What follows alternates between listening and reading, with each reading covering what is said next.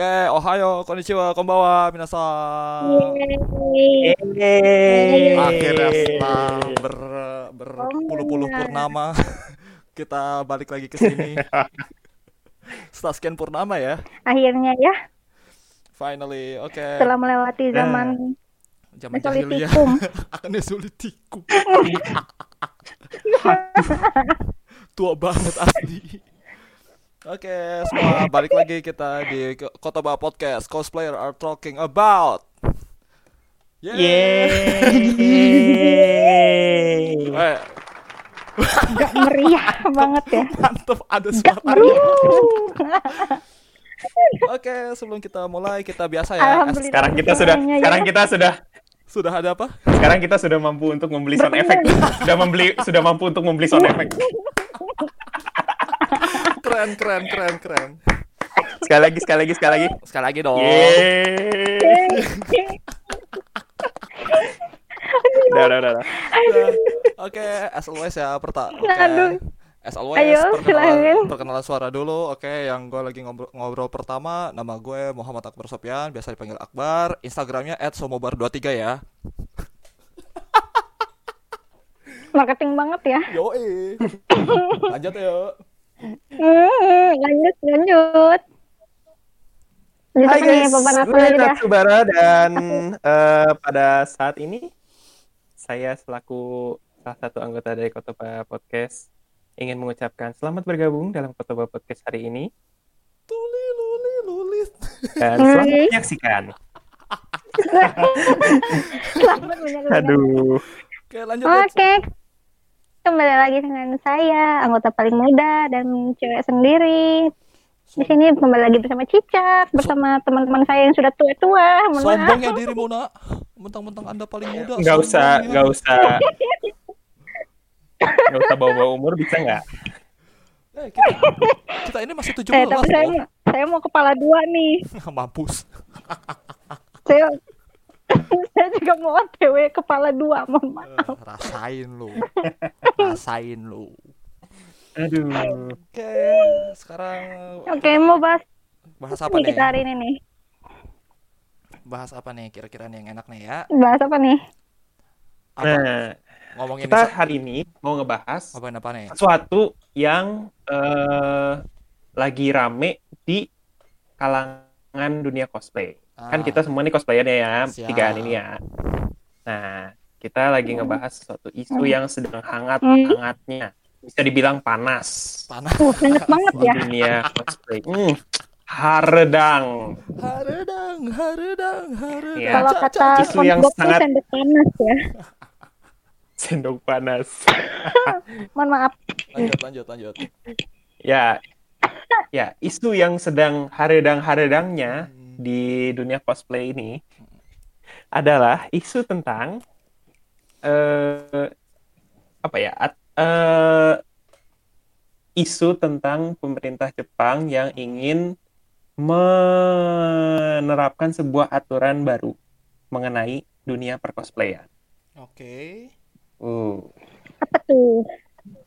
jadi Kepo nih saya. Eh, jadi sempat beredar artikel beberapa waktu yang lalu di eh, Facebook di sosial media eh, bahwa katanya nih pemerintah Jepang ini mau menerapkan undang-undang hak cipta untuk para cosplayer. Oke. Nah, tapi memang sih di di artikel itu atau di berita itu nggak dijelasin secara detail seperti apa aturannya atau bagaimana nanti ke depannya ketentuannya.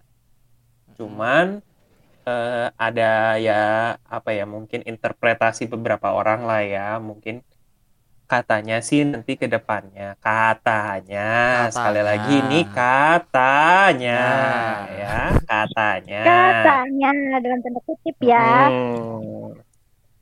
Bold, italic, underline. Katanya, katanya nanti, katanya nanti eh kalau cosplay itu nanti harus bayar royalti ke sananya. Hmm, Tapi oke. ini masih jadi perdebatan ya. Oke, oke, oke. Nah, gimana nih tanggapan dari teman-teman? Nah, kalau ngomongin undang-undang berarti gua harus kayak Karni Ilyas dulu nggak nih? Kayak pemirsa, Uh, kita rehat dulu. jangan Pak, Aduh, Jangan Pak, jangan Pak. aduh. Nanti saya saya saya saya, saya denger napasnya aja saya saya jadi ikut-ikutan ngap nih Pak. Eh, tapi terus Saya jadi ikut-ikutan ngap nih Pak. eh tapi terus story gue ngedenger Ka- Karni Ilyas kayak kasihan gitu loh. Oke, back to topic ya, back to topic. Oke, ngomongin Aduh, masalah aduh. masalah pemer- ini pemerintah Jepang soal undang-undang percosplayan ya. Nah, Yoi. Nah mungkin gini, kalau seandainya kalau gue lihat di beberapa portal, portal berita ya, seperti kayak eh gue gue boleh sebutin gak sih portal Mhm. beritanya? Diplesetin Sensor aja, aja Pak. Pak. Oke di stasiun di ini di Korea stasiun stasiun Korea tetangganya dikit, Oh, tahu kan?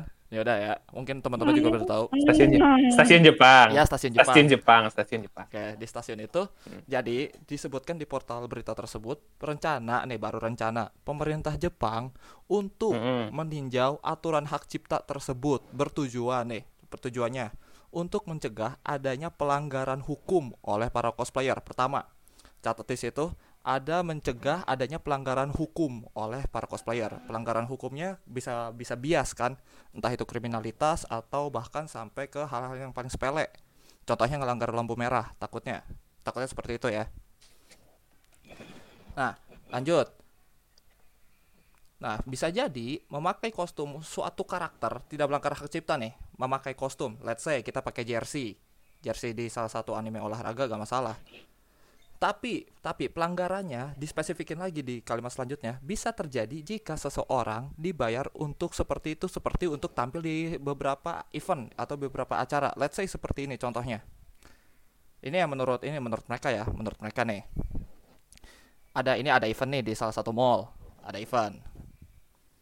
Habis itu kita ini cosplay dan kita dibayar untuk itu. Kita dibayar sebagai guest star. Berarti kan kita menggunakan jasa, jasa apa tuh jasa kostum dan Ah, jasa animenya Hmm. untuk profesi kita sehari-hari. Seperti itu. Nah, itu yang akan dijadi- dijadikan pelanggaran hukum. Di portal beritanya seperti itu narasinya. Nah, mungkin nah, dari Oh, teman-teman berarti kalau gimana nih? kayak cuman hobi-hobi doang nggak apa-apa ya. Kalau kalau di redaksinya sih nggak masalah. Berarti kalau misalkan Nah, cuma kalau kayak Oke. begitu berarti nanti event-event cosplay bakal jadi sepi dong karena nggak ada guest star. Bisa jadi kemungkinan seperti itu. Makanya kan ini ba- baru pra tinjau, pra tinjau seperti itu. Baru baru wacana dan akan ditinjau kembali nanti. Hmm, Sama kayak ini kan sama kayak undang-undang di Indonesia kan ntar nanti ada apa tuh? Ada ada wacana uji materi, habis uji materi evaluasi. Mungkin kita ma- ma- pemerintah sana masih pra ini masih apa tuh masih wacana. Tapi kalau seandainya pahit-pahitnya nih, pahit-pahitnya. Kita kan cosplayer. Pahit-pahitnya nih. Aturannya berlaku. hmm, Kayak aturannya berlaku. Berarti secara secara gak langsung berarti kan ini kena hukum internasional dong.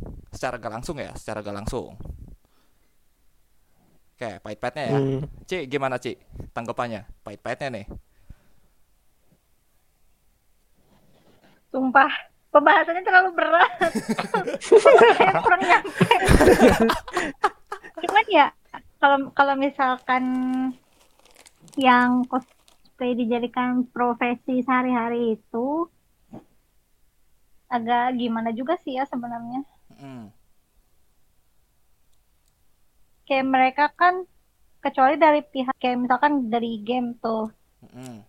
kalau dari develop gamenya yang emang memberikan memberikan izin buat cosplayer mem, apa bawain karakter dari game yang mereka buat maksudnya nggak masalah sih Mm. Terus harusnya ya harusnya tapi ya karena itu masih ditinjau juga kan jadi kayaknya agak eh si propaganda ya propaganda jadi dong. bingung Propaganda. saya propaganda. Propaganda, buset. Udah Ci, ada lagi? Jadi inget jadi inget Nippon Cahaya Asia propaganda kan itu kan. Aduh. Cici udah? propaganda Aduh. sekali. Kalau saya sih itu aja. Hmm. Udah. Nat, let's go. yuk Let's go Nat. eh gimana ya kalau kalau menurut gue pribadi sih memang ini aturannya memang masih agak-agak eh, pro dan kontra sekali lah ya. Nggak propaganda sih, pro dan kontra sekali. Jadi kalau misalnya memang bisa ya mohon ditinjau ulang lah. Jangan sampai eh, hobi kan ini sebenarnya apa ya hobi yang kalau bisa dibilang ini salah satu media promosi pop culture-nya Jepang. Mm-mm. Ya. Ya, betul. Jangan sampai malah Hmm, eh, media promosinya media promosinya mereka itu malah dimatiin sendiri sama mereka gitu. Wah, cakep cakep Itu cakep. aja sih. Cuma balik lagi sih gue masih penasaran aja apakah nanti event-event cosplay akan jadi sepi karena tidak ada guest star. Sama satu lagi, apakah eh, kalau misalnya kalau misalnya apakah kalau misalnya aturan itu beneran jadi diberlakukan eh, kan itu aturan aturan negara Jepang kan. Mm-mm. Tahu gue kalau aturan negara Jepang itu ya berlaku hanya di Jepang Mm-mm. dan untuk setiap orang yang berada di daerah kekuasaannya eh, negara Jepang. Ya, daerah otonominya. Nah, gimana dengan nasibnya cosplayer-cosplayer cosplayer-cosplayer di luar Jepang gitu. Itu aja sih. Jadi kayak apakah nanti eh, aturan ini bakal jadi berlaku ke seluruh negara kan? Kalau gitu berarti nanti bukan jadi aturan negara Jepang lagi, itu Iya. aturan internasional kan Hmm. sebenarnya nggak nggak ya tanda kutip bisa dibilang mungkin nggak berhak kali ya untuk menentukan aturan di negara lain gitu kan? Iya, ha-ha, setuju gue. Hmm. Ah, mungkin kalau gue mikirnya kayak gini loh. Kalau seandainya ini kan masalah copyright ya, hitungannya ya, hitungannya ini kan masalah copyright. Hmm, Hmm. Kalau kalau buat gua sendiri mikirnya gini, kalau emang kejadian ya, kalau emang kejadian simple sih. Tinggal ntar nanti para cosplayer atau pa- para para IO event organizer itu harus minta license dulu ke apa tuh ke, ke publisher setempat.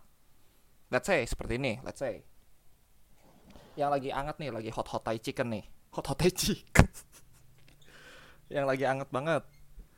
Gens. Oke, Genshin Impact. ya kan?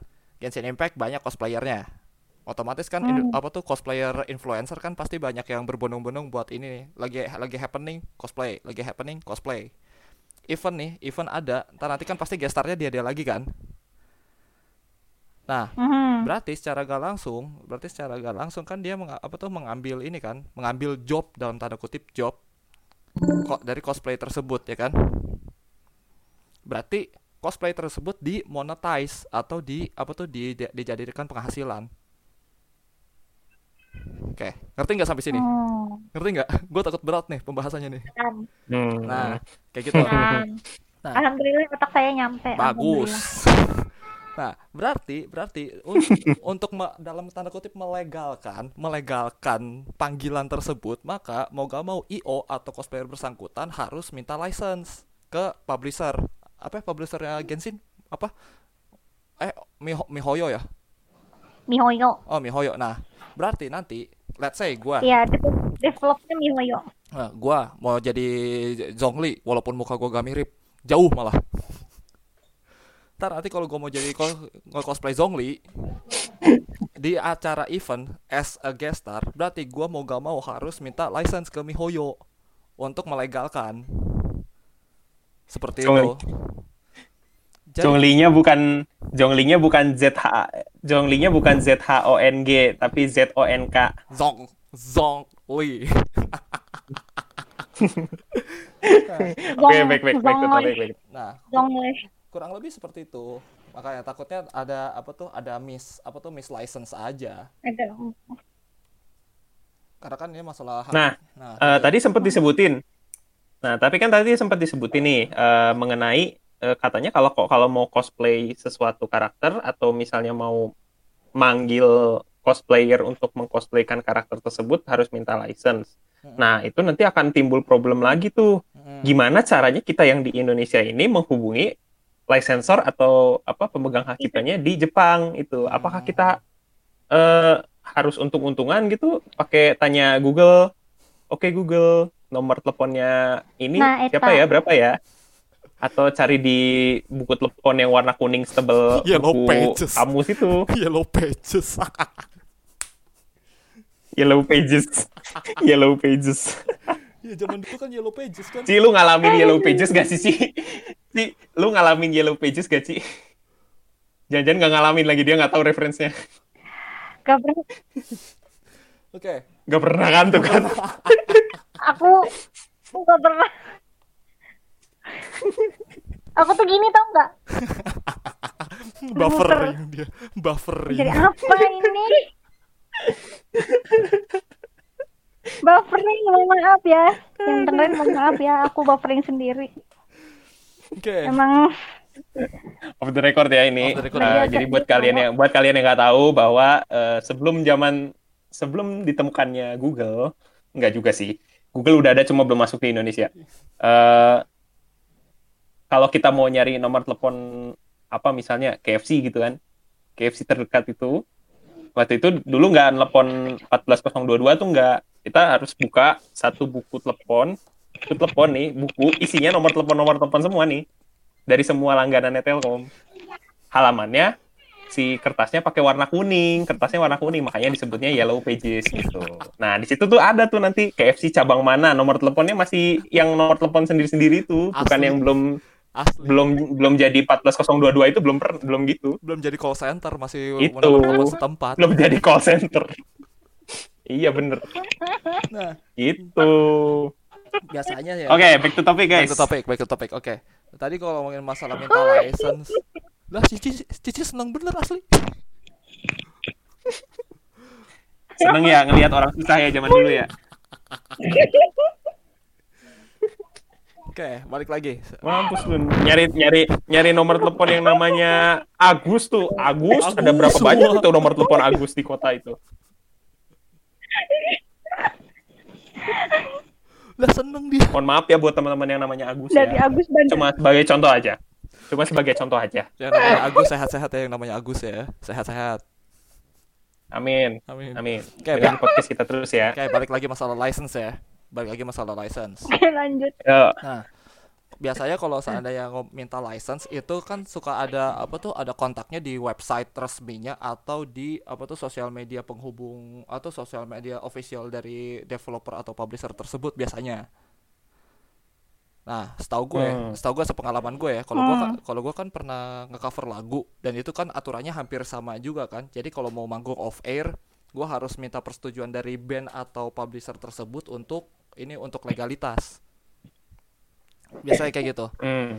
Nah, ntar biasanya, biasanya, biasanya ya kalau pengalaman gue itu ntar nanti bakal apa tuh dikirimin email berupa MOU nantinya kesepakatannya. Ntar nanti dari let's say penghasilan Hmm. penghasilan dari event tersebut taruhlah let's say 100 ribu lah taruhlah ya taruhlah. Apakah nanti itu Hmm. 100% untuk publisher atau biasanya 50-50 atau 70-30 untuk dari publisher ke apa tuh cosplayer tersebut. Biasanya ada MOU-nya kayak gitu. Kurang lebih seperti Nah. itu. Balik lagi kalau misalnya Hmm. Nah, balik lagi kalau misalnya kayak gitu eh apakah nanti publisher akan menanggapi dari let's say cosplayer-cosplayer yang kita kan masih pemula nih, cosplayer yang baru merintis karir nih. Apakah suara kita akan didengerin? Apakah akan diabaikan? Bisa, bisa, bisa. Harusnya bisa. Bisa ya? Harusnya bisa. Selama kita dapat apa tuh ngirim pakai email resmi, kita pakai email resmi, ya bukan maksudnya bukan kayak aku selalu setia at yahoo dot lalalala segala macam ya. Maksudnya pakai email official. Aduh. Langsung di apa tuh di Yang email untuk ke cosplay lah ya, email resmi gitu ya, ya. email resmi ya, bold and underline, Oke. email resmi. Hmm. ntar langsung dikirim ke publishernya. Ntar nanti dari publisher biasanya dalam 5 atau 10 hari kerja biasanya ya kalau sepengalaman gue 5 atau sampai 10 hari kerja. Itu. Mm-mm. Langsung ntar nanti dikirim balasannya. Balasannya berupa terms and condition atau MOU atau lalala tek-tek bengeknya segala macam. Nah, makanya tadi gue bilang, berarti kan ini at- ini aturannya walaupun berlaku di Jepang, tapi secara gak secara gak, secara gak langsung domino effect ke seluruh dunia. Hmm. Kayak gitu. Berarti bisa jadi eh, terpengaruh ya kita juga ya. Ah, ah. Oke. Nah, sekarang Sekarang gimana? Sehat, Ci? Nggak sehat, sumpah. Mohon maaf ya yang men- yang tidak mendengar suara saya. Tadi saya ada kendala sedikit dengan Indie Homo ya. Eh, disebut Mohon lagi. maaf. Disebut lagi. Aduh. Eh, saya plesetin kan? Kan saya plesetin. Kan saya plesetin. Untung aja gue pakai provider. Oke. Yuk. Oke. Oke. Oke, berarti sekarang tinggal gini. Oke. Nah, Nah, tinggal oke. Eh, gimana tadi? Oh iya, sama tadi gue lupa ngebahas tuh. Lupa ngebahas. Kalau seandainya apa tuh kan kalau tadi kan cosplayer event ya. Misalnya yang guest star kayak gitu kan harus ada license kan. mm-mm, Nah, mm-mm. gue lupa ngebahas. Kalau seandainya ini, kalau seandainya cosplay hanya hobi, hanya hobi ya. Hanya hobi itu gak masalah. Let's apa tuh hanya sekedar foto session atau diupload di Instagram atau segala macam pun itu kalau buat gue dari redaksi tadi itu nggak masalah. Karena apa? Karena kita tidak mengambil keuntungan Hmm. dari produk tersebut. Gitu. Mm-mm, Kalau gue nangkepinnya kayak gitu. mm-mm. Nah, buat yang lain gimana nih? Sok, mangga. Ci, Nat, silakan bersuaralah. Coba duluan. Nah, buat sok sok siapa? Mangga, mangga, mangga.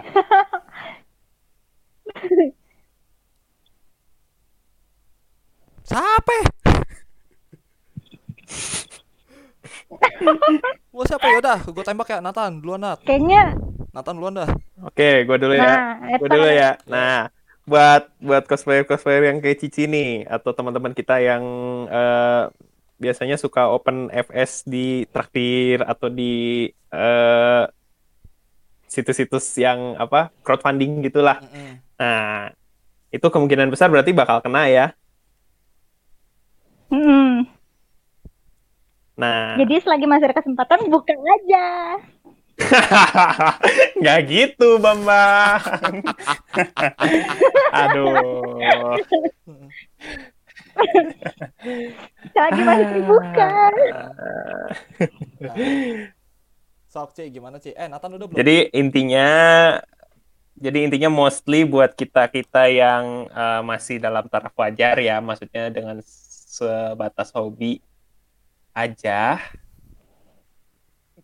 itu sebenarnya nggak terlalu berpengaruh gitu. Soalnya sempat beredar kabar juga katanya di postingan-postingan Facebook katanya, ah ngupload ke Instagram juga nggak boleh atau ke mana gitu itu atau itu sebenarnya jadi sebenarnya aman ya asal kita tidak mendapatkan keuntungan secara finansial dari apa yang kita lakukan itu. Nah, Oke. Oke. boleh ke Cici dulu. Gua ada satu lagi sih tapi nanti aja. Beda beda topik. Beda topik. Lanjut, lanjut, lanjut Ci. Kalau kalau kalau aku tuh misalkan itu diberlakukan ya misalkan. Tapi kayaknya ditinjau pasti ditinjau dulu sih. Itu tuh bakal berefek sama maker-maker luar yang berbrand. Oke, ya. Soalnya oke, kan rata-rata cosplayer Hmm. luar cosplayer di luar Jepang di luar Jepang itu pengennya kan ada yang pengen langsung jadi sama ada yang mereka memang ngejahit sendiri kan. Hmm. Nah, takutnya tuh ruginya itu di mereka yang maker-maker luar ini.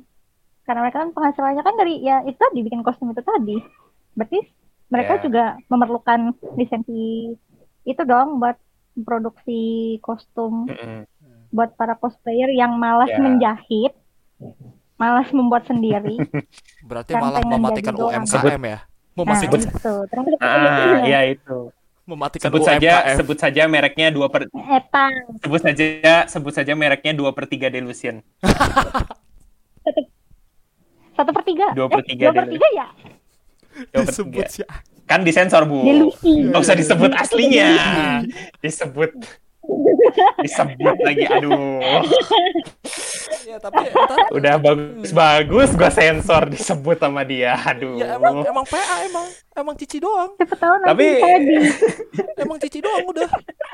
Tapi selain selain selain selain maker maker yang branded ya bisa dibilang branded ya ada ada mereknya lah gitu loh. Mm-mm. kan ada Hmm. juga kalau kayak di Indonesia kan banyak kan maker-maker yang eh, pribadi lah ya bisa Iya. dibilang kayak kostum kostum maker tapi yang dia berdiri sendiri tidak tidak pakai merek gitu nah itu Hmm. kemungkinan besar akan kena juga nggak tuh apakah eh, sama kayak begitu kan itu mereka by by request kan pemesan eh, by by request ya bikinnya sesuai dengan Hmm. pesanan by order gitu nah itu apakah bakal kena juga atau gimana nah kalau gitu eh, selanjutnya apakah yang ngurus nanti dari cosplayernya atau dari makernya sendiri gitu balik oh kalau kayak gitu kalau makin ribet gue nih ya. urusannya kalau Ah, udah masuk iya. masuk jalur iya tapi tapi kajian jadi makin ribet nih Nah, urusannya jadi kajian menarik gitu loh. Jadi kan jadi kena efek domino kan, cosplayer kena, maker kena, abis itu nanti ke publisher Hmm. juga kena gitu loh.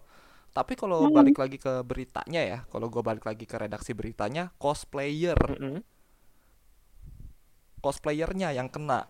Kalau gue, kalau ngelihat dari beritanya ya. Tapi kalian mungkin ya para pendengar bisa cek sendiri ya beritanya. Nanti kalian bisa telah sendiri atau kalian kalau mau diskusi ini mau diskusi bareng perihal ini nanti ke Instagram kita di Kota Ba Podcast ya. Bisa Hmm, di follow. Hmm. Follow, Nah. follow. Tapi kalau kalau ya, Follow. tapi kalau balik lagi ya, balik lagi kalau seandainya emang apa tuh emang efek domino kayak gitu, jatuhnya sih jatuhnya ya. Kalau gua gua pikir maker gak kena, cosplayer gak kena. Karena apa? Karena cosplayer kan memesan apa tuh memesan kostum, ya kan? Ya kan? Nah, di situ kalau seandainya memesan kostum berarti berar- berarti nanti ber- yang kenanya mah hanya cosplayernya aja. Maker hanya akan menerima pesanan sifatnya. Sifatnya menerima menerima pesanan, membuat pesanan. Tidak berkecimpung secara langsung dalam dalam sebuah event tersebut gitu loh. Anggaplah mereka cuman penyedia jasa aja Iya, gitu karena ya. ah, karena maker tidak apa tuh tidak mendapat penghasilan dari event tersebut gitu. Ngerti nggak maksudnya? Hmm. Ada Hmm, event nih, Oke. ada event. Hmm. Maker gak akan kena, maker nggak maker gak akan dapat penghasilan dari ini, gak akan dapat penghasilan dari event. Yang kena kan hanya ini, apa tuh ga- garisnya ya? Kalau dibikin garisnya, Ntar dulu. Cosplayernya. Iya. Ntar sebentar ya, gue gambar dulu ya. Nah, ah, ah, ah. Ntar. Lu gambar buat apa yang di rumah kagak bisa denger cuy Ya enggak. kan ini maksudnya- podcast kagak pakai video Buat gambaran kita gitu Nah, buat- buat gambaran gambar- kita.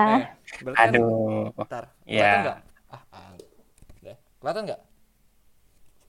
Oke, chartnya akan seperti ini. dari- enggak ah, enggak Enggak kelihatan. buram Hmm. Nah, kelihatan. Iya. Ya oke oke oke oke Berarti kan chartnya Oke. berarti Oke. event, Kak, berarti IO kan menyelenggarakan ya kan? Ev- i- apa tuh? Event menyelenggarakan sebuah acara. Acara ini event organizer akan mengundang cosplayer, Mm-mm. ya kan? Berarti garisnya Mm. tidak akan Hmm. linear dari event akan ke maker. Jadi maker di sini nggak akan kena chartnya. Kurang lebih kayak gitu. Maker aman-aman aja. Ya apa tuh? oke jadi jadi buat. Jadi buat teman-teman eh, segeralah belajar untuk menjahit segeralah belajar untuk membuat armor jadi bisa bikin sendiri Tapi kalau sampai apa Iya, itu bener tuh. Bener. atau bisa nerima pesanan apa Ya. Tapi kalau maker ampe kena ya, kalau seandainya pahit-pahit nih, kalau maker am- ampe kena, berarti ntar nanti standar apa tuh standar armor, standar senjata, standar senjata dan apa tuh dan segala macamnya berarti akan distandarisasi secara penuh dong. Dari dari publisher. Kayaknya sih. wow Makanya kok makanya kalau seandainya untungnya aja kalau seandainya gue dari ba- Iya, baca beritanya, kalau gue baca beritanya maker gak kena. Kalau sampai maker kena juga berarti akan dispesifik di, distandarisasi semua. Saya langsung haya.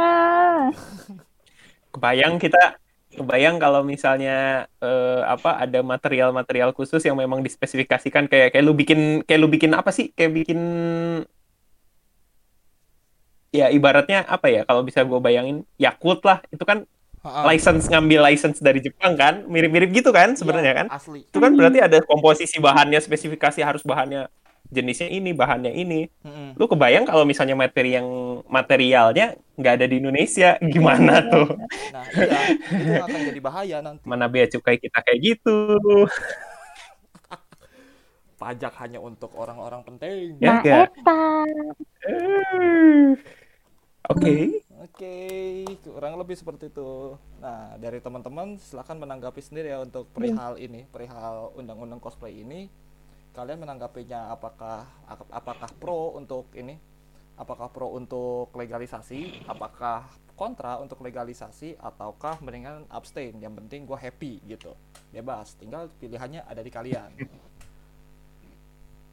Oke, kurang lebih kalau dari kita nih masing-masing nih Mm-mm. sekalian sekalian closing statement nih dari kita masing-masing Kayak gimana nih siapa? pendapat kalian apakah Siapa? setuju atau eh, tidak setuju atau apa ada pendapat khusus kah dari Cici dulu ya. Ya, Cici sok. kalau aku netral. Kalau aku netral. Yes. Makanya gini walaupun kenapa netral? diberlakukan juga ya karena Mhm. itu kan saya kayak saya memulai cosplay kan emang tujuannya hobi. Jadi ya udahlah kalau saya sendiri netral aja ngikut aja alurnya Let it flow ya. jadilah orang yang santuy Oke. Nat. Silakan Nat. oke ada nggak iya kalau dari gua eh agak susah juga sih ya ini ngebahasnya pada prinsipnya sih gue setuju. Cuma kalau bisa ditinjau ulang, ya dengar-dengar juga kan memang eh, dari pihak DPR-nya sana tuh lagi konsultasi juga dengan salah satu cosplayer ya. Ya. Ya, coba dipikirkan ulang, di eh, di ya ditelaah lagi dampak-dampaknya dan masalahnya gini eh, jangan sampai eh, banyak orang yang sebenarnya tertarik dengan budaya pop culture Jepang Eh, karena cosplay itu karena aturan yang dibuat ribet Mm. pada akhirnya malah jadi nggak nggak nggak nggak mau lagi gitu. Itu kan sebenarnya sebuah kerugian besar juga kalau misalnya eh, buat industri kreatif eh, pop culture-nya Jepang kan itu memang eh, apa merupakan salah satu pukulan besar juga kalau misalnya sampai fans-fansnya jadi nggak nggak tertarik lagi atau nggak berminat lagi karena ada aturan legalisasi itu. Itu jangan sampai jangan sampai terjadi ke situ. Kasihan juga sih ke publisher Mm, dan oke, sama cakep. juga kasihan juga ke cosplayernya Mm-mm. tuh Cakep, cakep, cakep. oke Oke, Hmm, terakhir mungkin dari gua gini. Gua setuju tadi kata Nathan pertama gitu loh. Jangan sampai apa tuh mereka yang mem- memperkenalkan pop culture tapi dia matiin sendiri dengan aturannya. Gitu. Itu kan salah satu salah satu pemasaran Hmm. apa tuh pemasaran budaya secara lebih ringan. Entah itu cosplay, kartun dan segala Hmm. macamnya ya kan. Memperkenalkan negara negara itu ne- negara sendiri dengan cara yang lebih berbeda, cara yang unik tapi kalau seandainya aturan ada aturan seperti ini Mhm. kalau buat gue pribadi ya buat gue pribadi sih setuju dengan catatan dengan catatan ya harus dibuat spesifikasinya ntar nanti batasan untuk license seperti apa apakah memang kita yang hanya yang hanya untuk bersenang-senang ini kena license juga atau enggak gitu sama kayak Nathan juga jangan sampai Hmm. kayak aturan ini tuh matiin cosplayer yang baru merintis juga gitu loh. Kan kita juga belum Iya, apa iya. tuh belum terkenal terkenal banget. Allah baru. Belum terkenal terkenal banget tapi tiba tiba tiba kena strike sama ini kena kena strike sama publisher atau ini publisher atau segala macamnya kan jadi repot. Adanya kita jadi kapok untuk berkecimpung lagi. Kurang lebih kayak gitu. Iya. Let's go. Ya dan apa kalau bisa dibuat aturannya jelas dan sosialisasinya juga eh, dibikin eh, apa ya jelas dan menyeluruh gitu. Jangan sampai kayak aturan eh, licensing yang dulu tahun lalu sempet rame juga tuh akhirnya. Mm. gitu kan? Nah itu kalau bisa dibikin lebih intens lagi lah sip. untuk eh, sosialisasinya. Oke oke. itu aja mungkin pembahasan dari kita hari ini. Kayak kita bungkus ya Oke. Kita bungkus. Kita ya. bungkus. Karetnya dua, gak pedes. Aduh. Oke, sekian dulu. Karetnya warna merah Oke. yang pedes. Sekian dulu pembahasan pembahasan di podcast kita ini. Jangan lupa untuk mampir ke sosial media kita di @kotoba_podcast K O T O B A podcast biasa. Kotoba Podcast dan Instagram kita masing-masing ya. Gua Akbar @somubar23 S O M U B A R 23. Lanjut siapa yo? Nonton. Aku Oke. unjuk aja. Eh, jangan lupa untuk eh, follow Instagram Instagram gue di @natsubara underscore kos dan juga di eh, fanpage Facebook gue di eh, facebook.com garis miring natsubara. Oke, lanjut Ci terakhir. Oke. Oke, untuk semuanya yang pengen follow saya di Instagram bisa follow di @triasdian di underscore. Terima kasih. Oke, sampai ketemu di pembahasan dan Yeay. podcast selanjutnya ya. Bye bye semua. Thank you. buat- Bye bye. Bye-bye.